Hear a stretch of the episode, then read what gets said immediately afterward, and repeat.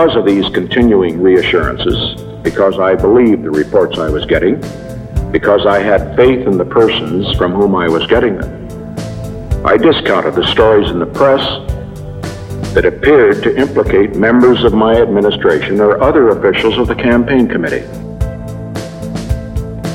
Until March of this year, I remained convinced that the denials were true and that the charges of involvement by members of the White House staff were false.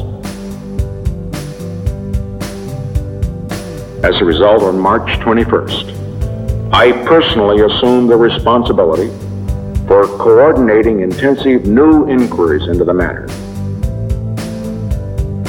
I also ordered that anyone who refused to cooperate in telling the truth would be asked to resign from government service. Today, in one of the most difficult decisions of my presidency, I accepted the resignations of two of my closest associates in the White House.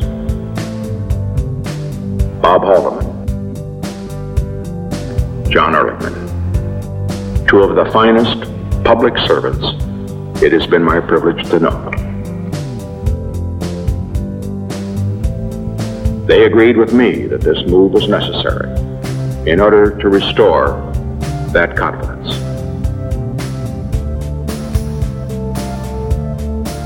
As the new Attorney General, I have today named Elliot Richardson.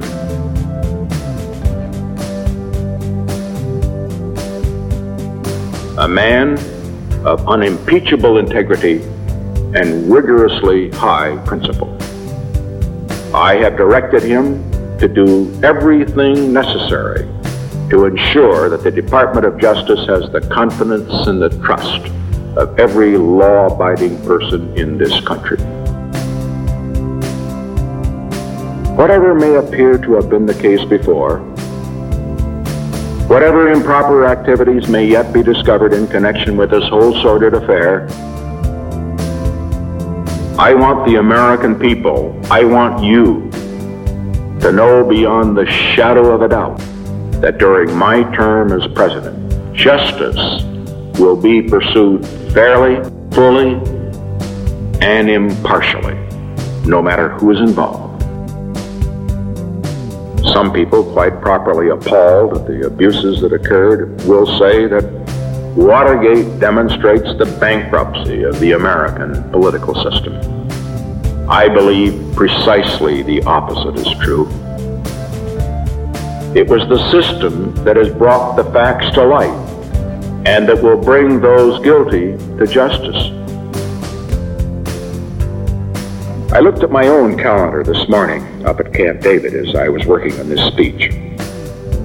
It showed exactly 1,361 days remaining in my term. I want these to be the best days in America's history. Because I love America God bless America. And God bless each and every one of you.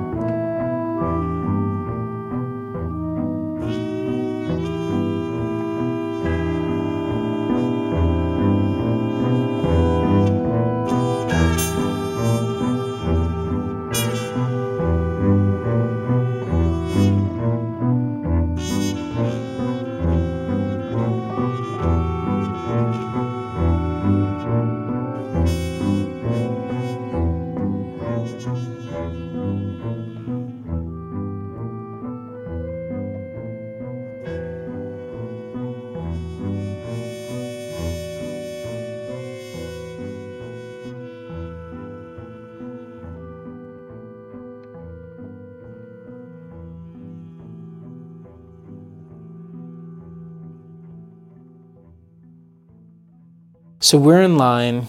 It's really early in the morning. We're going to Washington, D.C. to go to your brother Ben's wedding. In line in the Bradley airport, going through security. Yeah, on our way. 5.30 in the morning. Yeah. Traveling is already hard because we have a two year old and a six year old, and it's really early in the morning. And you say to me, What happened was, I think I just mentioned in passing, I'm like, oh, you know, I, I, I, I just thought of getting a rental car yesterday. I'm so glad I remembered to book a rental car. And you say, What? Why do we need a rental car? It's going to be such a pain. You know, we're flying into DC and it's just going to be, you know, we're just going to have to look for parking the whole time. And I'm thinking, oh, geez. Got online, got, went to budget, and just pushed the old cancel. but we had to pay like 150 anyway, right? There was some kind of cancellation fee.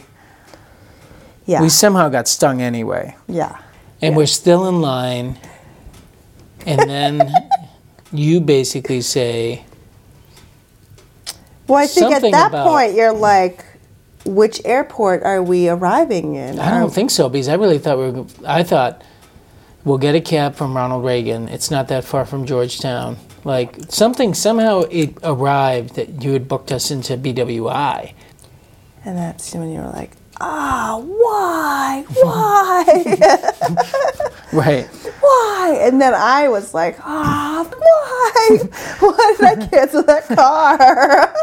so then we spend the next three hours on the plane trying to figure out what we're supposed to do when we get to bwi right and you keep asking me what we're supposed to do And what we can do is we can either try to get the rental car back, get a cab from BWI, get an Uber from BWI, try to take a train or like some public transportation from BWI or walk, basically.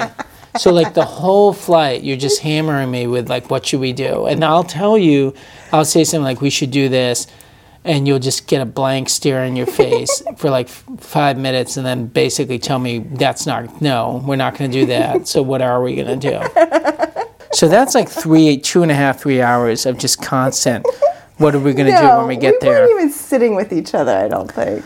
It was a lot though. It was like a lot of like, what are we gonna do when we get there? And I'm like, well, we'll do this. And you're like, I don't think so. And I'm like, okay, well then we'll do that. And you're like, I don't want to do that. and so we finally do get there, and it's still going on, like all the way through getting our bags and stuff like that, and getting on the street. And it comes to the point where we actually have to make a decision because we have to get a rental car shuttle, get an Uber, or go get a shuttle to the train station. Right. And then what happens? Suddenly, a shuttle to the train, or just arrives in front of us, and I'm like, okay, let's just go. No, no, no, you're missing a key moment here. Okay, I'm sorry. You go to me and you say, Should we just go to the train? And I say, I don't know. Which Oh you think is God. hilarious. That was the best because you were screaming to the gods at the Baltimore airport. then we get to the train station and we miss the train by minutes. By minutes. and so the whole thing is just so screwed to hell. You know, should never have gotten a rental car except if you booked us into the wrong airport. then you probably rental car made a lot of sense. Probably should have just gotten an Uber from BWI, but instead we jump on this damn sh- train shuttle. We miss the train. Now we're hanging out at the overpass. At which point I realize the kids have had very minimal food, and I realized like I got to get food for the kids because they're going to be a total basket case if we don't get them food. So I go away. The kids are with you, and I go into this trailer uh, that's like functioning as the train station at that time, and I get a really good breakfast. I get two bagels with cream cheese and two bananas. And when I get back, you're really angry with me. You're really upset that I'm overcomplicating things. that I that by getting this food for our kids, I've really overcomplicated our journey at this point. You know, which from my point of view, the overcomplications have predated this. moment. like this is not the complicated part of our journey. These bagels and banana are not. This is not where our journey went wrong. Our journey went wrong way before this moment. It had nothing to do with me. And so you want to have a serious talk about overcomplicating things. So I would actually like to ask you what you were thinking at that moment. Why did you feel that me getting food for the kids was overcomplicating the trip? Okay, that's a really, really good question. And I can see it from your point of view how that does sound pretty loco. Yep. So I do apologize for that. Mm-hmm. Here's where I was coming from. I was thinking, okay, it's still quite early. We did wake up at, you know, the crack of dawn. And the train was about to come, and I had a vision. I had a vision of getting on the train, and we would be in the city in a matter of a half an hour. And then my vision was we as a family would go to breakfast. So by you getting the mm-hmm. bagels and the banana, it really kind of disrupted the vision. You were talking about getting breakfast in Georgetown, and this is where like my sense of timing might kind of come in. And I knew that we'd be at Union Station probably in 40 to 45 minutes actually, and we'd be in Georgetown in an hour and 15 minutes. Right. And we'd probably be sitting down to eat in an hour and a half, and food would hit the table in around an hour and 45 minutes from that moment. And I knew that after this long, arduous journey, that the kids were going to be fr- totally fried. And Yeah. you mean, know, we I think did it- end up sitting together and having breakfast about two hours after this point. right after they had bagels and banana. Yeah, it is true. You you know that if they hadn't had food on that train ride, it would have been bad times for us, right? I do think I came around to that. Yeah, yeah. Yeah, yeah, I do think I came around to that.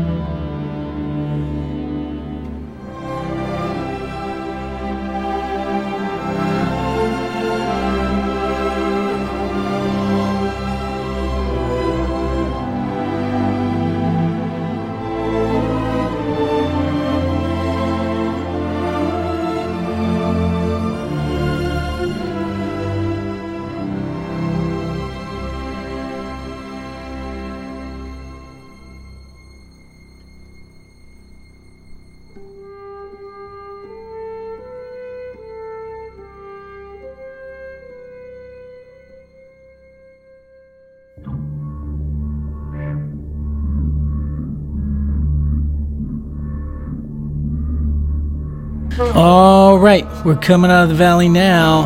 Back home to the clean air. Back home to our barbarian lair. Damage in the valley has been done. Just to remind you that 1 o'clock with Jeremy Whalen will be discussing the decline of religion in America. And the question for today is If you grew up in a religion and have since left it, what would it take for you to return? The number to call will be 413 545 3691 at 1 o'clock. All right, that's 413 545 3691. Until that time, enjoy Valhalla by Scald.